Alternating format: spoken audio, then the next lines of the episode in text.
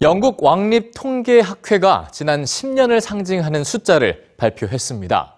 세계가 함께 보낸 2010년대를 가장 잘 보여주는 숫자로 840만이 선정이 됐는데요.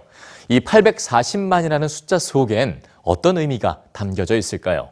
뉴스취에서 전해드립니다. 72.6과 90.5 그리고 840만 각각 지난 10년 세계가 함께 지낸 시간을 보여주는 숫자들입니다. 이 숫자 속엔 과연 어떤 뜻이 담겨 있을까요? 2017년부터 그 해를 상징하는 숫자를 선정해 발표해온 영국 왕립통계학회. 2018년도의 숫자는 90.5였는데요.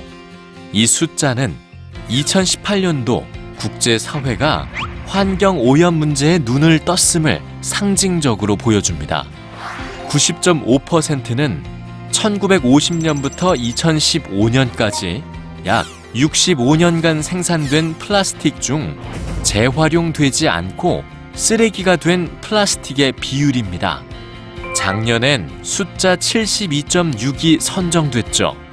숫자 72.6은 2019년 출생자들의 평균 기대 수명인데요. 1950년의 기대 수명은 45.7년. 하지만 2019년엔 72.6년으로 증가했죠. 2010년대를 보내며 지난 10년을 대표할 숫자를 선정한 영국 왕립통계학회는 바로 이 숫자 840만을 제시했습니다.